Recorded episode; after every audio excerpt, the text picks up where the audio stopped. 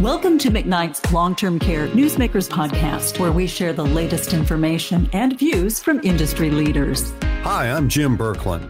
How to achieve long term care career success was the topic of a recent in person thought leadership educational session we conducted.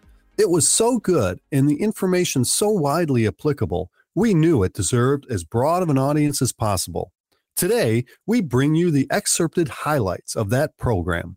Six outstanding leaders, all honorees from the 2022 McKnight's Women of Distinction Awards program, reveal the things that have brought them lasting success.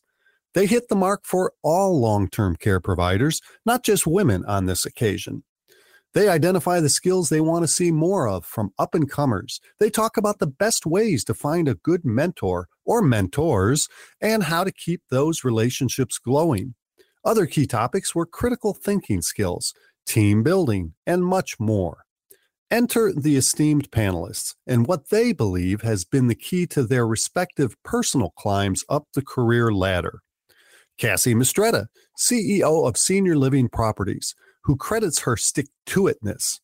Tina Reed, Director of Clinical Services at the provider chain LCS, who touts being adaptable. Delane Rice White, Vice President of Rehabilitation Services for ProMedica Senior Care, who cited a trio dedication, determination, and discipline.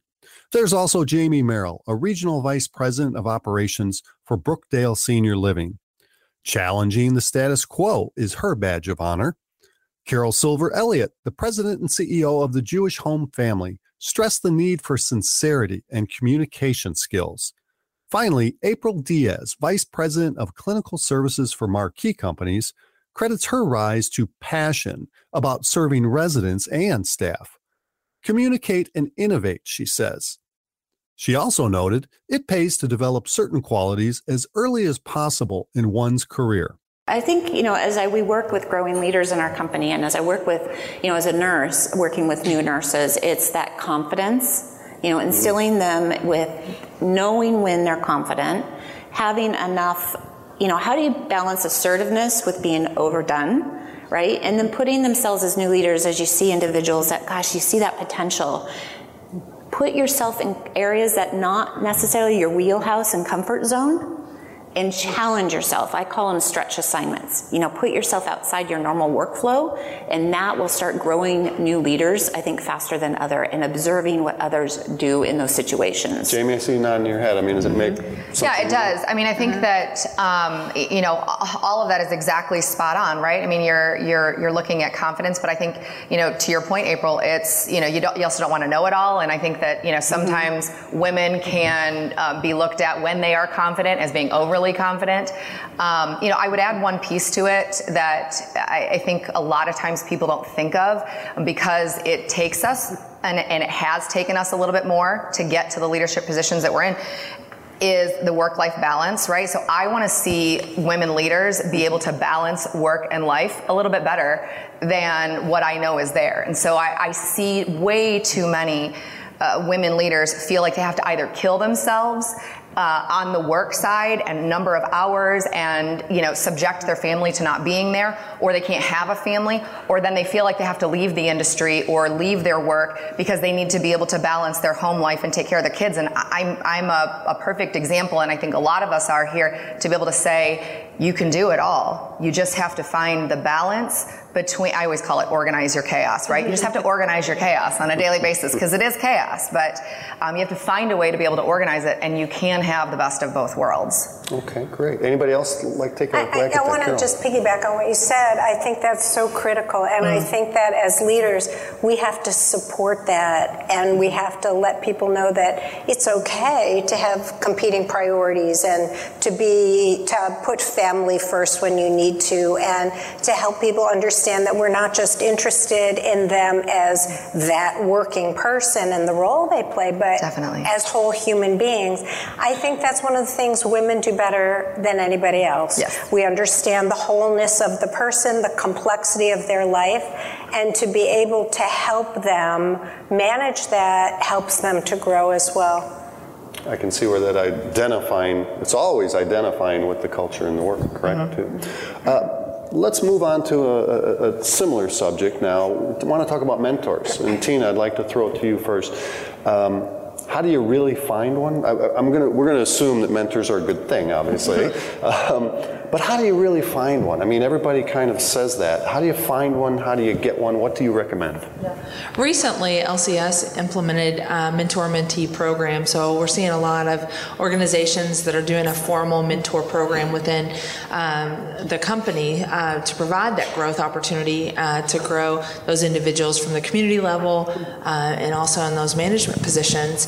Uh, for me personally, I think that resonates with uh, something that you had said earlier is uh, just someone who t- t- took me under their wing. You know, I was lucky enough to um, have great leaders early on in my career, and I identified with them very well and and uh, I wasn't afraid to go to them and say, "I want to learn from you." Okay, so, excuse me. That's what I was, you had great mentors. How did they get there? How did they become your mentor? Well, they were actually just my bosses, and so I was not afraid to approach them and say, "Hey, I really want to learn from you." I was open to their coaching because so many times, you know, I was a nurse I mean, what can my executive director teach me on a nursing level? So it goes back to that adaptability and really thinking about shifting a career path. I didn't think I would go into operations, but I had a really great operational leader that um, was willing to invest that time in to me. And so uh, I was open to that, and I've continued to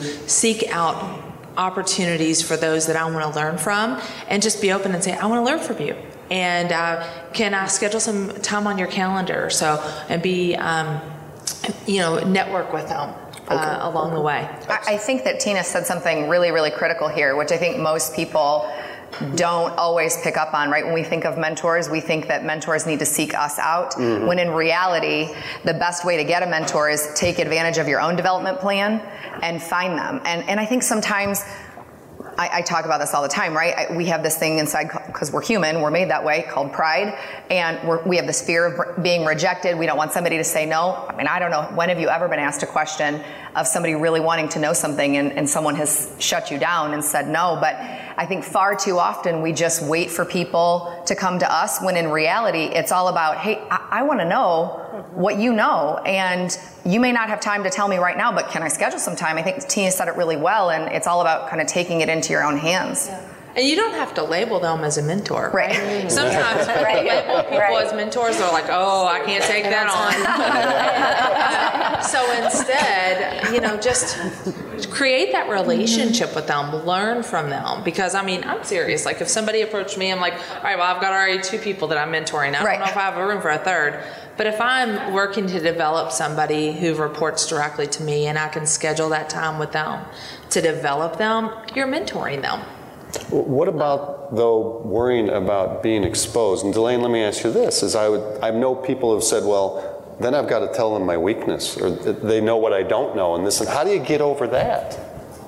Well, I, I think it's important. I always say our tests are our testimonials. So I want to be able to share where my weaknesses are and share how I overcome them. And that makes us vulnerable. We all know that. It's sometimes uncomfortable. However, it's good information for a young leader. And I always say when you're looking for a mentor and you're um, looking at the goals that you have, then you want to find someone that has the strengths. So, not everyone that you come across, whether it be your boss, I might not be the right mentor for someone. So, I am going to lead them and direct them to search out someone that has the area that they want to grow.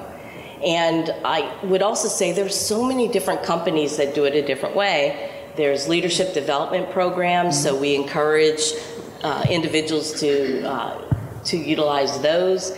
Uh, has a great emerging leaders uh, mentoring program. ASHA has a mentoring program, so I may just help them facilitate going in a different direction. It may not be me.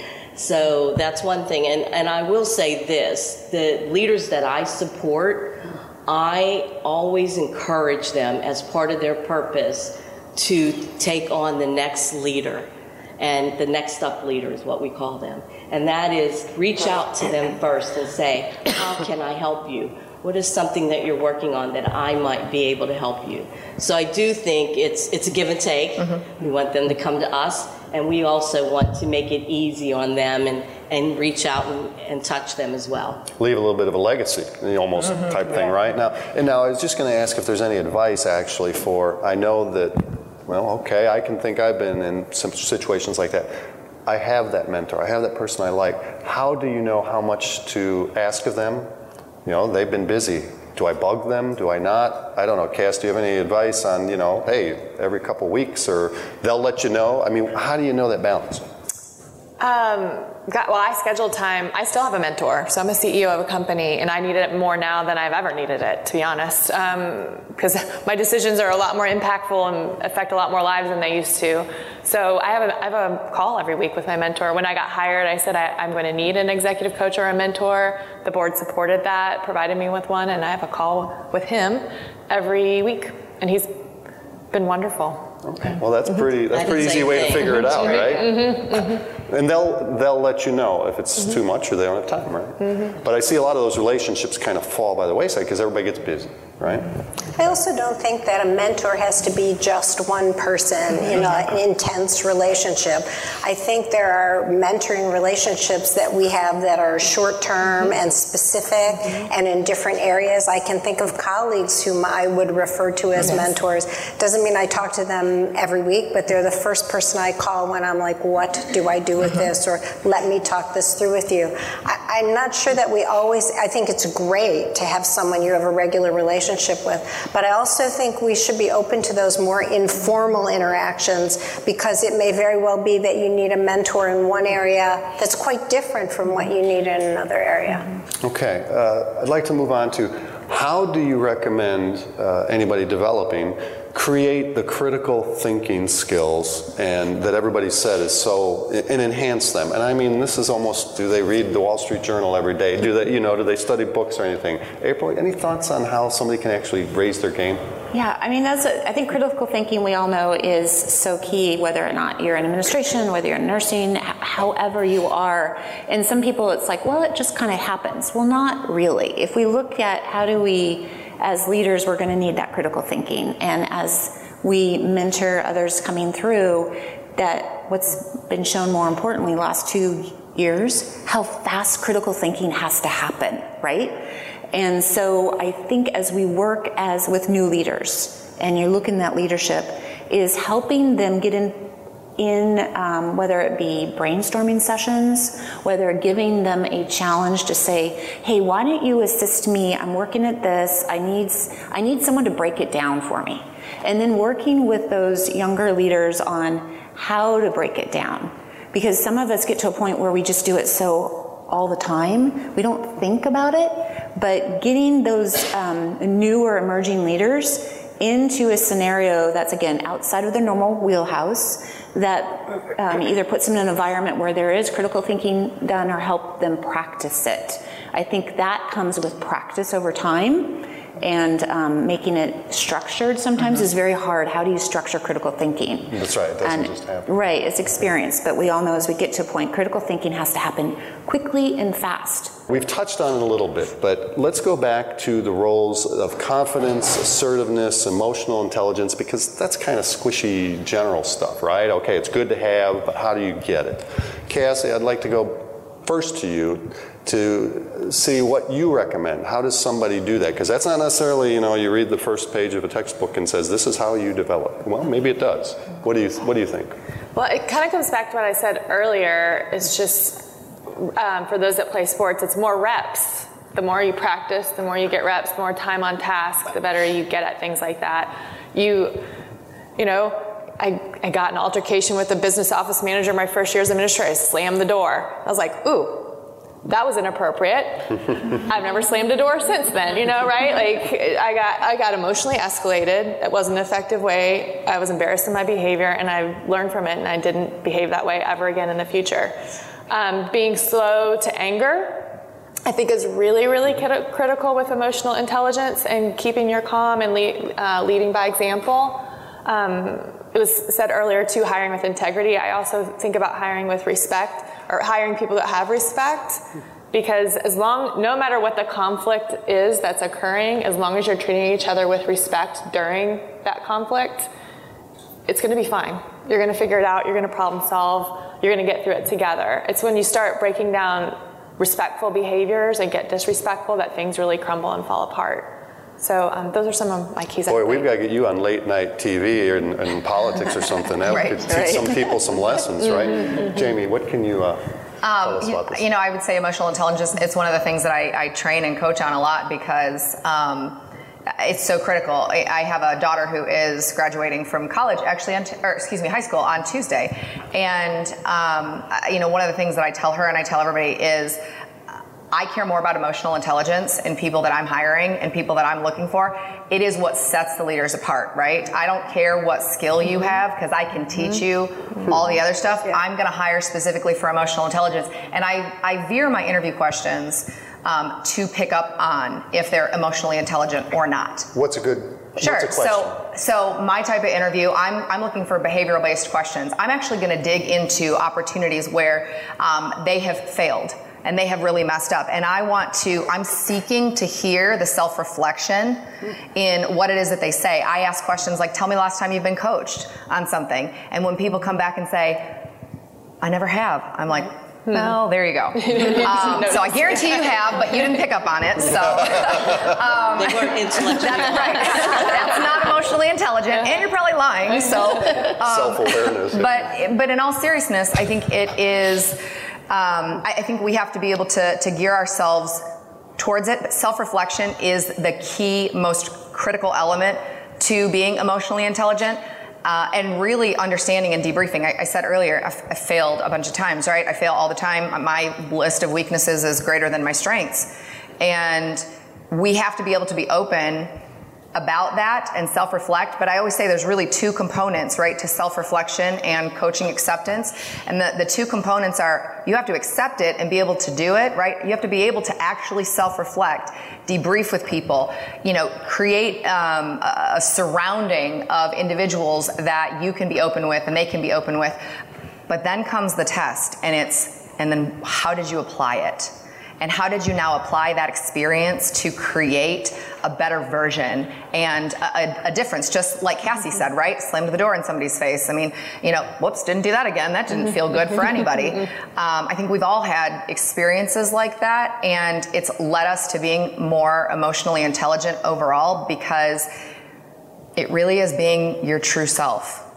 Um, and it's understanding what makes you tick and what creates those emotions and then being able to pause through it. Tina, thoughts on this?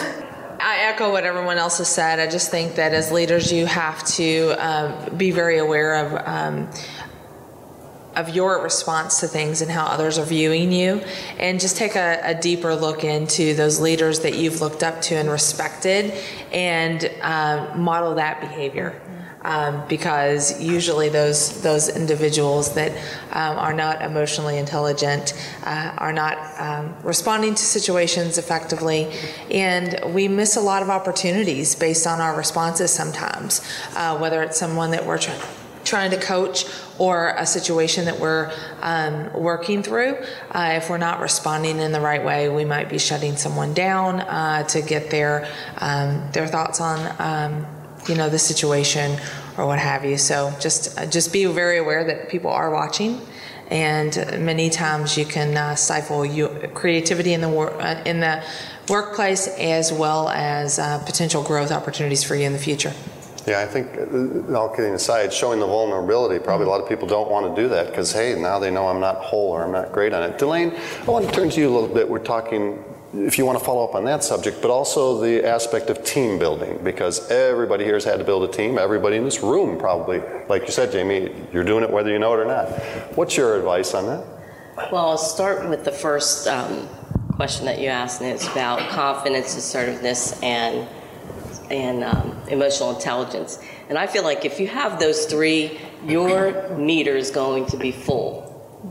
If you are half full, that means, hey, I've got some confidence, uh, I'm feeling pretty good, and I'm ready to take some risks. I'm ready to throw out some ideas. So you're feeling good about that. But then the next piece comes the assertiveness. How do I take the fact that I want, I have these risks and I want to present them? So now, in front of a group of people, I'm presenting these ideas. Now your, your meter is going closer and closer. Then it comes the emotional intelligence. Someone doesn't like that idea.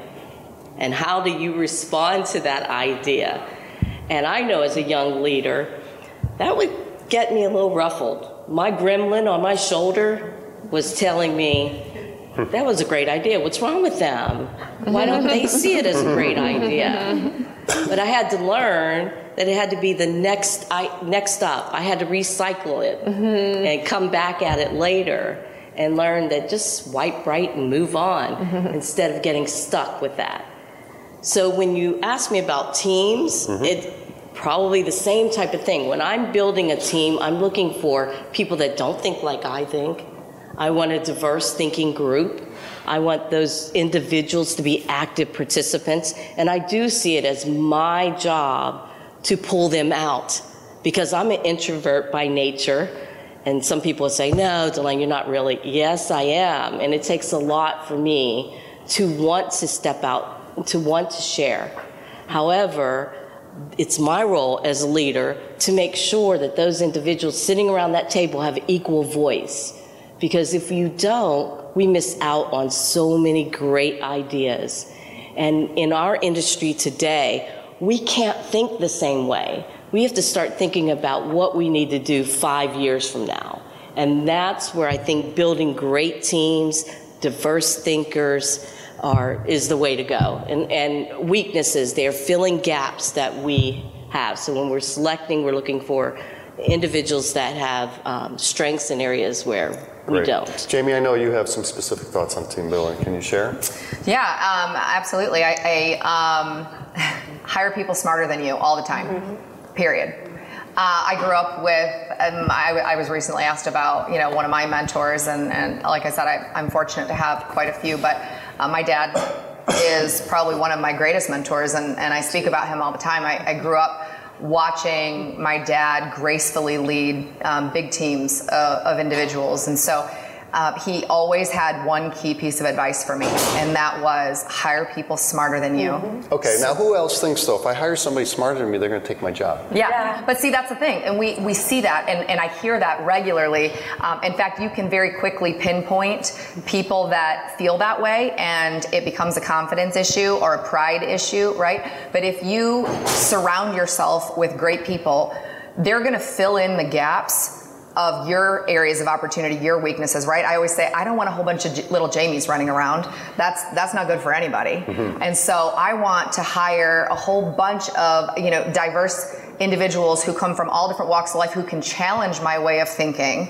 and help us to be able to evolve, but hire people smarter than you equip them and then let them do their jobs, right? Period. And there's way too many times where we keep people under our thumb um, micromanaging. And, and, don't get me wrong, there's a time that you have to micromanage something in the midst of, you know, regulatory or, or COVID changes or anything that we've recently seen. But um, people that are really strong leaders that you've equipped are only going to be held down for a very short period sure. of time. And sure. then you're going to lose their strength if you don't let them soar. And your job is not endanger yourself. Oh, in fact, they deliver results that I need for my job. And really, at the end of the day, if I always tell people, I hope they take your job because I hope you got promoted and then they get to take your role. Mm-hmm. Early in my career, I had a, I had a, in my hospital days, I had a, a supervisor, my, my VP that I reported to, and he said to me, You know, I used to think that I should never hire anybody smarter or better looking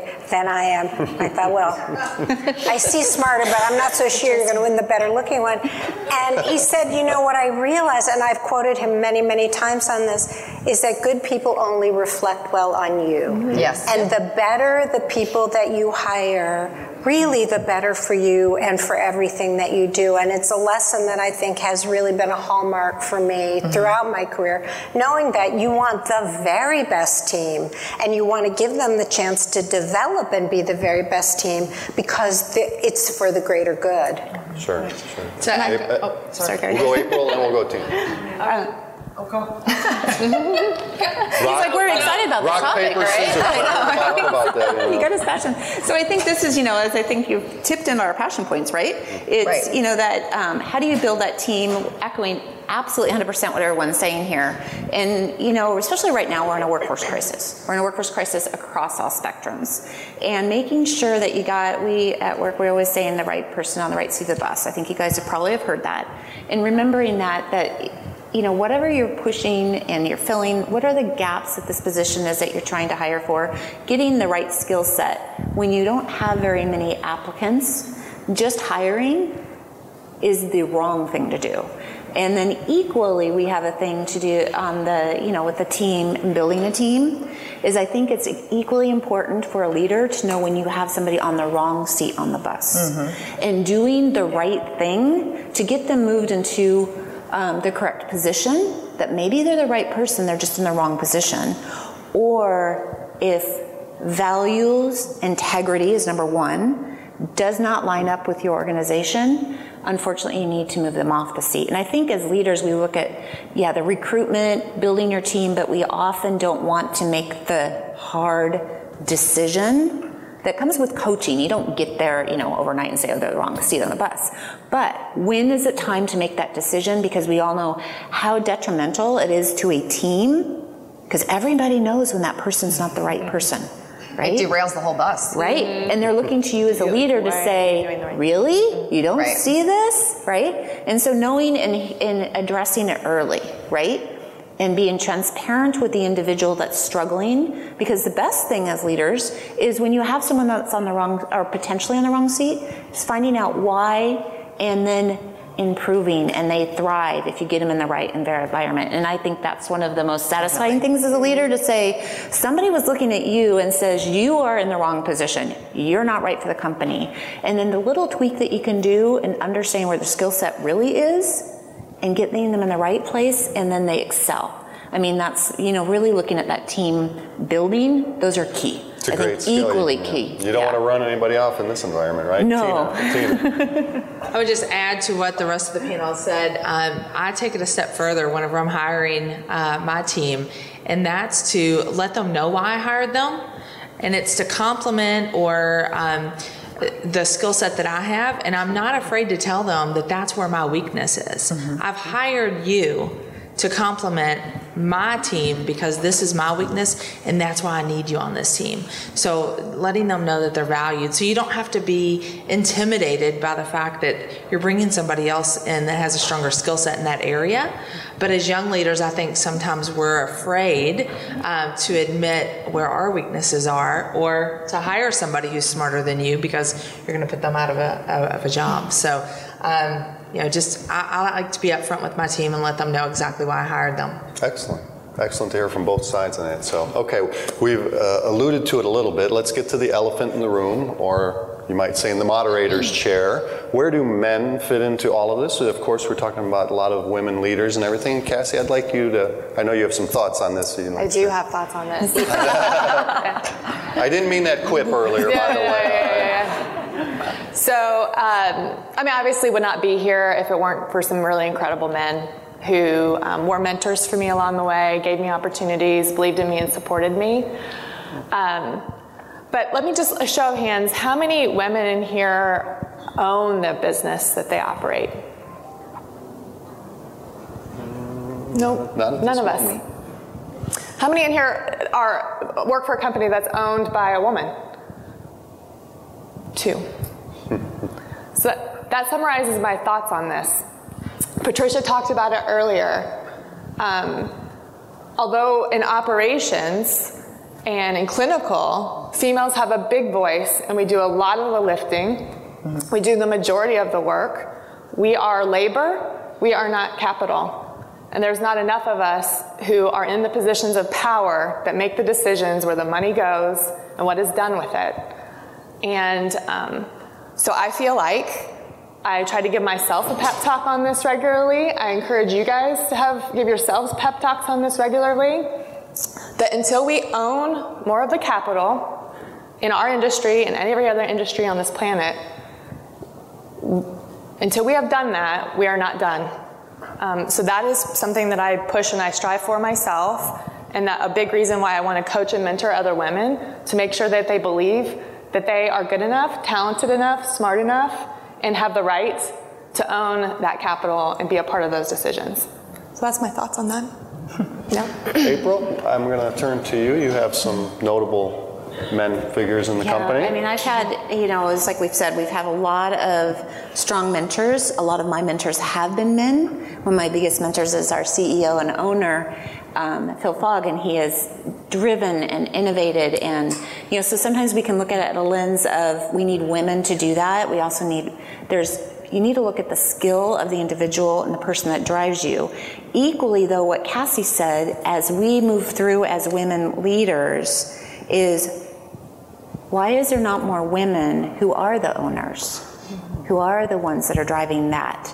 Unfortunately, there's a lot of very equal, you know, those individuals that have those skills and those passions. But as we mentor and grow, I think what you mentioned as well is as women, especially working in healthcare, how do we take care of our staff for that life work balance? Mm-hmm. And women have the better lens on it. We're all biased in here, right?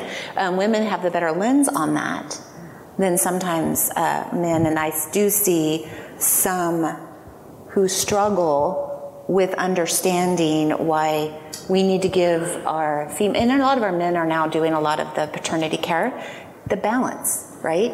I'm always a kettle that called the pot black because I said mm. I'm trying to get people to spend more time, and I didn't do that early on.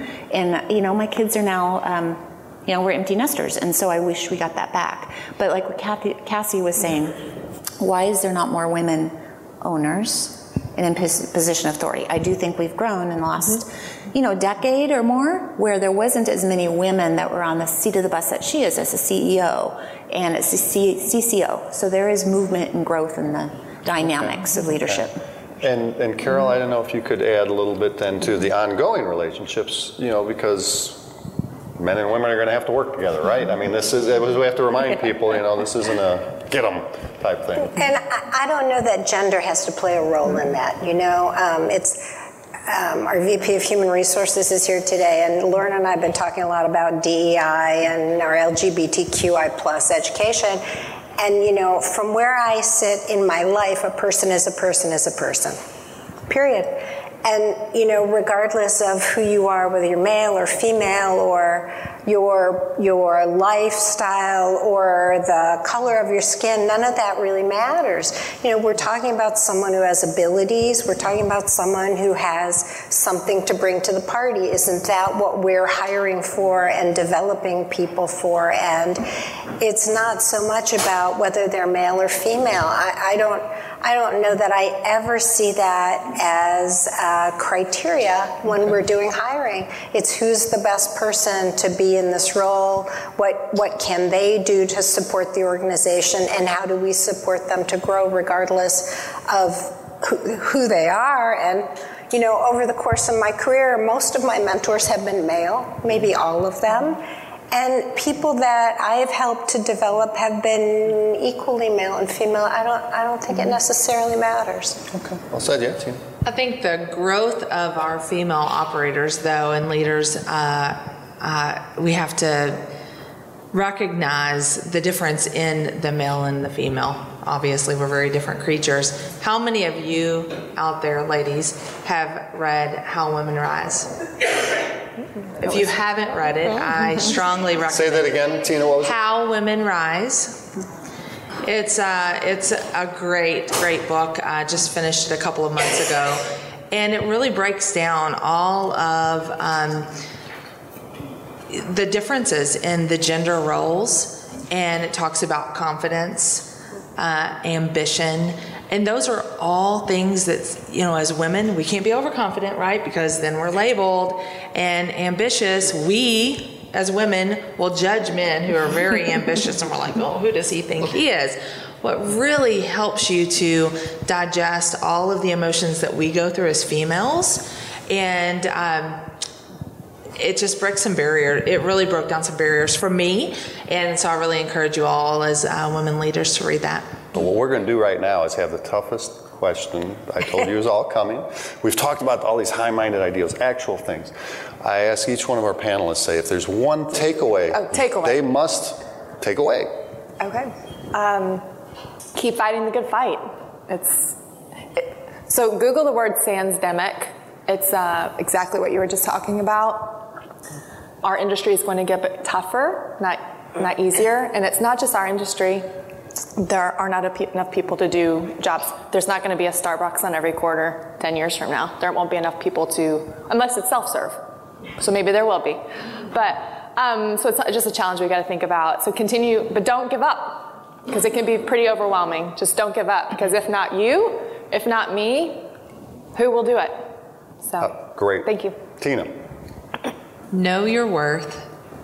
And if you can believe it, you can achieve it. Outstanding. Delaney. I'm going to say keep your meter on full. Out. I like it. I'm going to go back to what Cassie said in just, uh, for just a second. And um, I, I would say recognize that there's going to be hard days, hard weeks, hard months. Um, and when you feel depleted, and I will tell you, I still take this advice and I give this advice a lot, um, and I do it myself. When you feel depleted, when you feel like um, that moment of, I, I don't know that I can do this anymore. And I, I am, oh my gosh, and I'm going to beat my head against a wall or whatever it is. That's your moment to go out and spend time with your residents. And I would say, don't pick the residents that are going to complain that, at that moment, but go, you know, go have lunch with your residents and go remind yourself. Don't take your phone. Don't schedule any meetings. Clear your day and go out and spend time with your residents because it will reignite the fire every single time. Carol, what do you say? I'm going to say a similar thing. I think we have to remember this is a people business. This is all about caring for individuals, whether those individuals are the elders we serve or the staff that we work with.